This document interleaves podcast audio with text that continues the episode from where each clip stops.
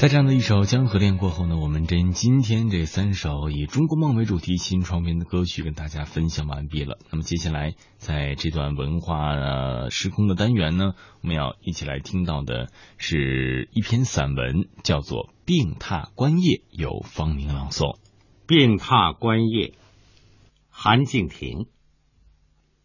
那时候没有搬到楼房里住，没把自己收进鸽子笼里。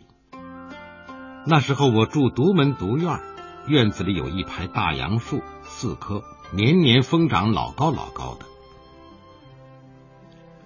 时常隔着窗子望那些杨树，每棵树的躯干上都不免有许多斑痕，每一块斑痕都画出纺锤形轮廓线，中间一个黑色的圆，啊，太像人的眼睛了，而且是纹了眼线的那种。我越琢磨越觉得奇怪，大杨树怎么不要鼻子、喉咙和嘴，五官弃了四官，只长了浑身的眼睛呢？而且那眼睛只知道木木的瞪人，傻傻的，从来不闭上。唐代朦胧诗人李商隐丧妻之后无限悲伤，写了扑朔迷离的诗《悼亡》。诗开头说。锦瑟无端五十弦，一弦一柱思华年。锦瑟，谁都知道只有二十五弦，五十弦是断弦之后的数目，用断弦来喻亡妻，可真叫绝了。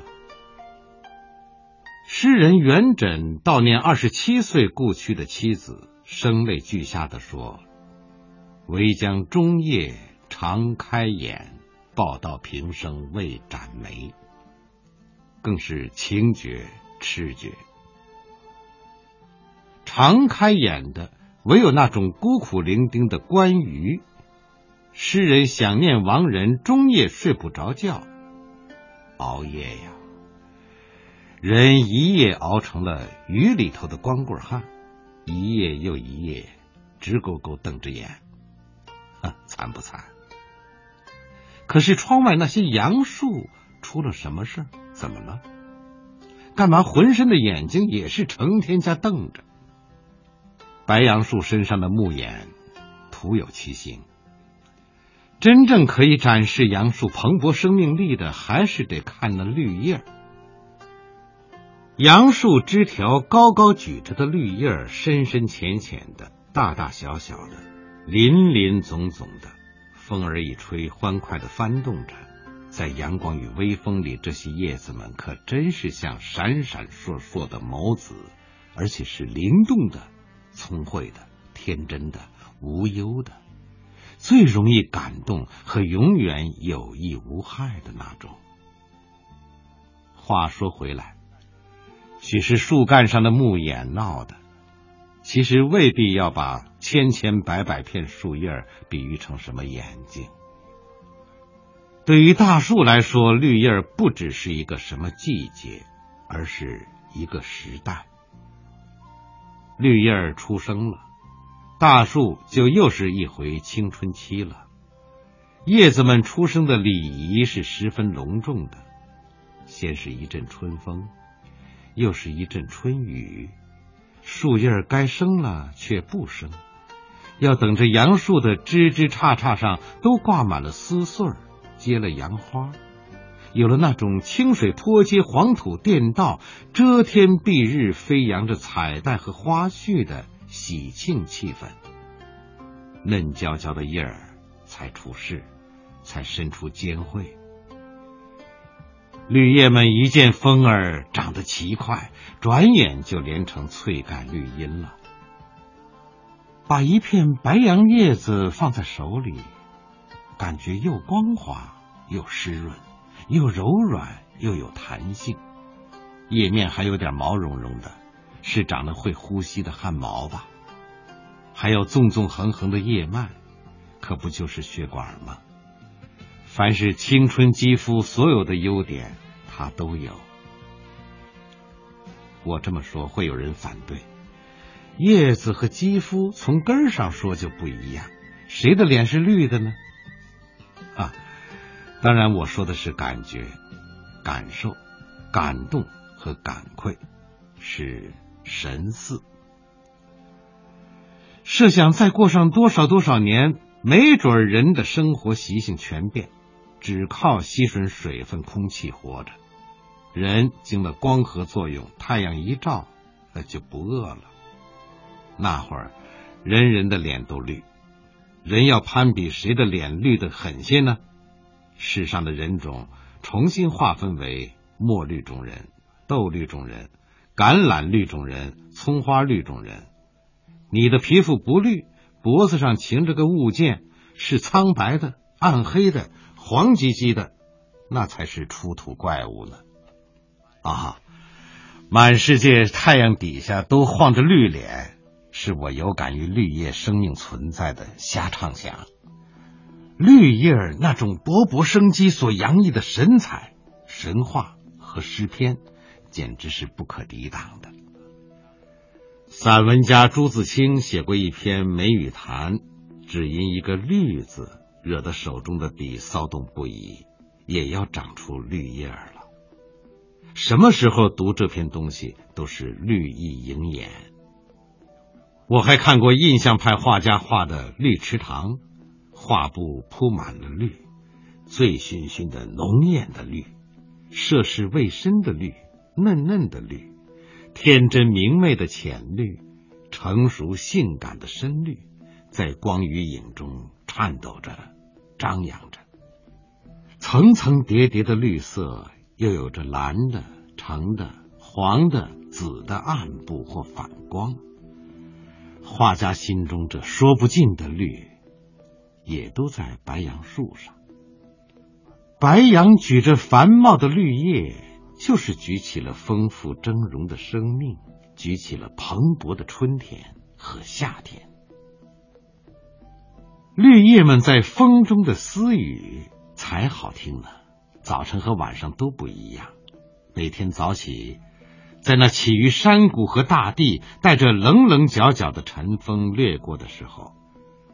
白杨树叶哗啦啦、哗啦啦的说着、叫着、唱着，犹如金属的风铃在摇，特别提神。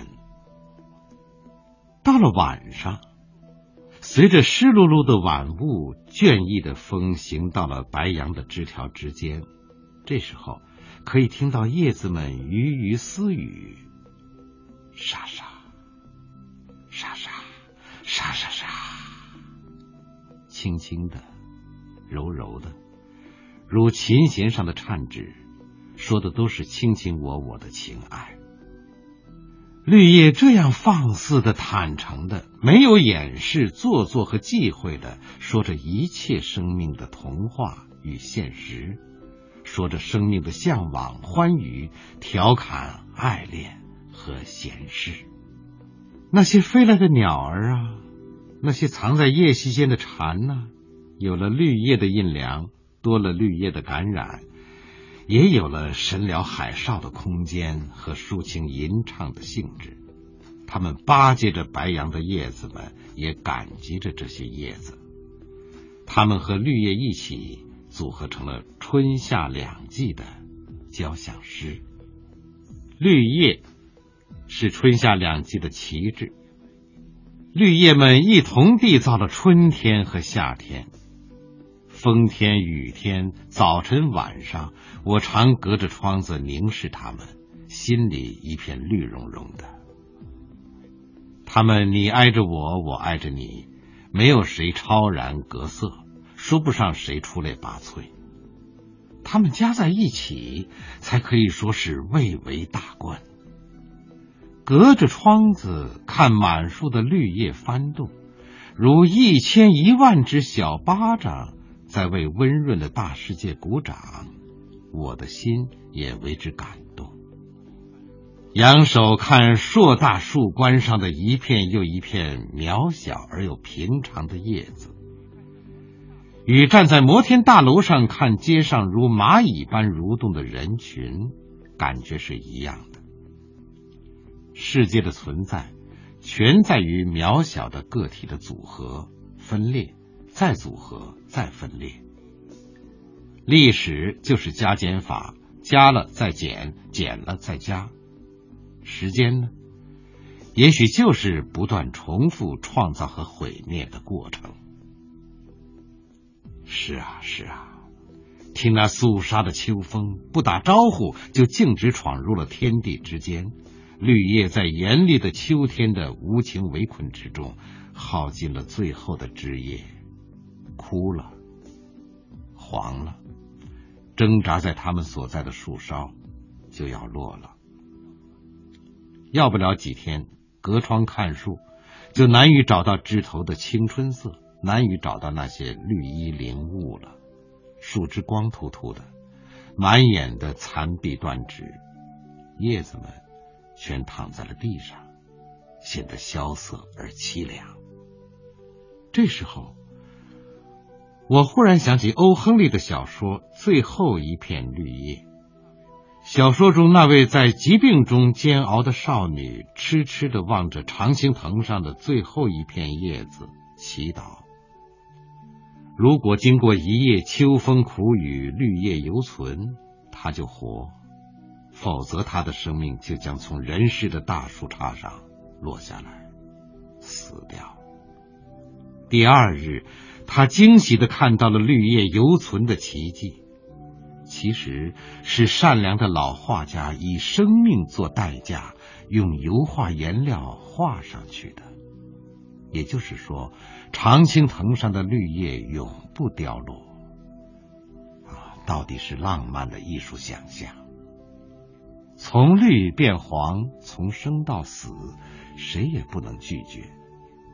当然，叶子们在秋日也有一段最后的华彩，甚至在夕阳配合之下，枫叶们、黄芦叶子们、银杏叶子们，呈现出一生中最繁复、最绚丽、最成熟、最深沉的色泽。可这毕竟是最后的辉煌。白杨树叶也加入了这辉煌的合唱。夕阳无限好，只是近黄昏。古人在这两句诗中所透露出的真理，因为带着一点惆怅与哀婉，才传世的。当然，绿叶黄了，在离开大树的刹那发出的绝响，在风中所做的最后的美丽的舞蹈，也许可以称之为大自然最精彩的杰作之一。但是。这到底也只是天鹅的绝唱了。到了白杨树叶凋落的这些日子，我好像一下子就明白了，白杨树怎么生了那么多只眼睛？那些大大的眼睛又怎么终日终年的木然的瞪？惋惜、惆怅、怀旧。明年春天又会有万千绿色的小鸟站上枝头的，不是吗？今年落下的黄叶，落了就落了，没有哪一片叶子感慨万千，因为它们每一片叶子到底都绿过。法国著名作家、哲学家萨特在写作他的辩证理性批判的过程中，搞垮了自己。当采访者米歇尔问到他对这种垮掉的感想时，坐在轮椅上的萨特笑眯眯的说：“健康是为了什么？写辩证理性批判。我说这些并非骄傲，写一部长篇的、优美的和重要的著作，比好的身体更为重要。”这番生命价值的阐释，的确应当使世上一切庸人震惊，让一切精英叹服。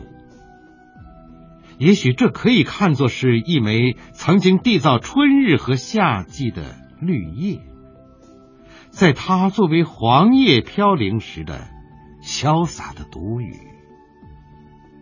还有那位温莎公爵，英国爱德华八世亲王。为了他和辛普森夫人回肠荡气的爱情，毅然放弃了王位，创造了二十世纪最痴绝的爱情传奇。他自己著文说道：“我决意逊位，在我面对爱情与责任时，我终于选择了爱情。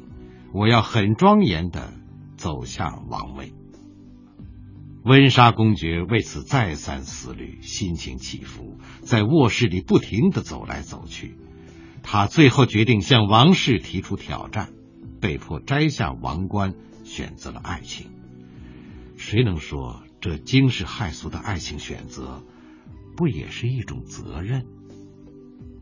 说不尽世上有多少辉煌过的生命，在中国历史上，荆轲踏易水的咏叹，嵇康临终的情歌，岳飞在风波亭的狂草，还有林觉民的绝笔。与妻书，都可以说是一日长于百年。还有那些小人物呢？种树的郭橐驼，青楼的李香君，等等等等，都活出了自己的模样，有过自己的欢悦。也许每个人都有属于自己的、不同于他人的浓绿和圣洁。树上没有完全相同的两片叶子。生命之树也不可能常绿，该绿的时候，一定要好好的绿，绿个淋漓酣畅，绿个浓情如酒，绿上一个春，一个夏，甚至还包括半轮秋，绿个够。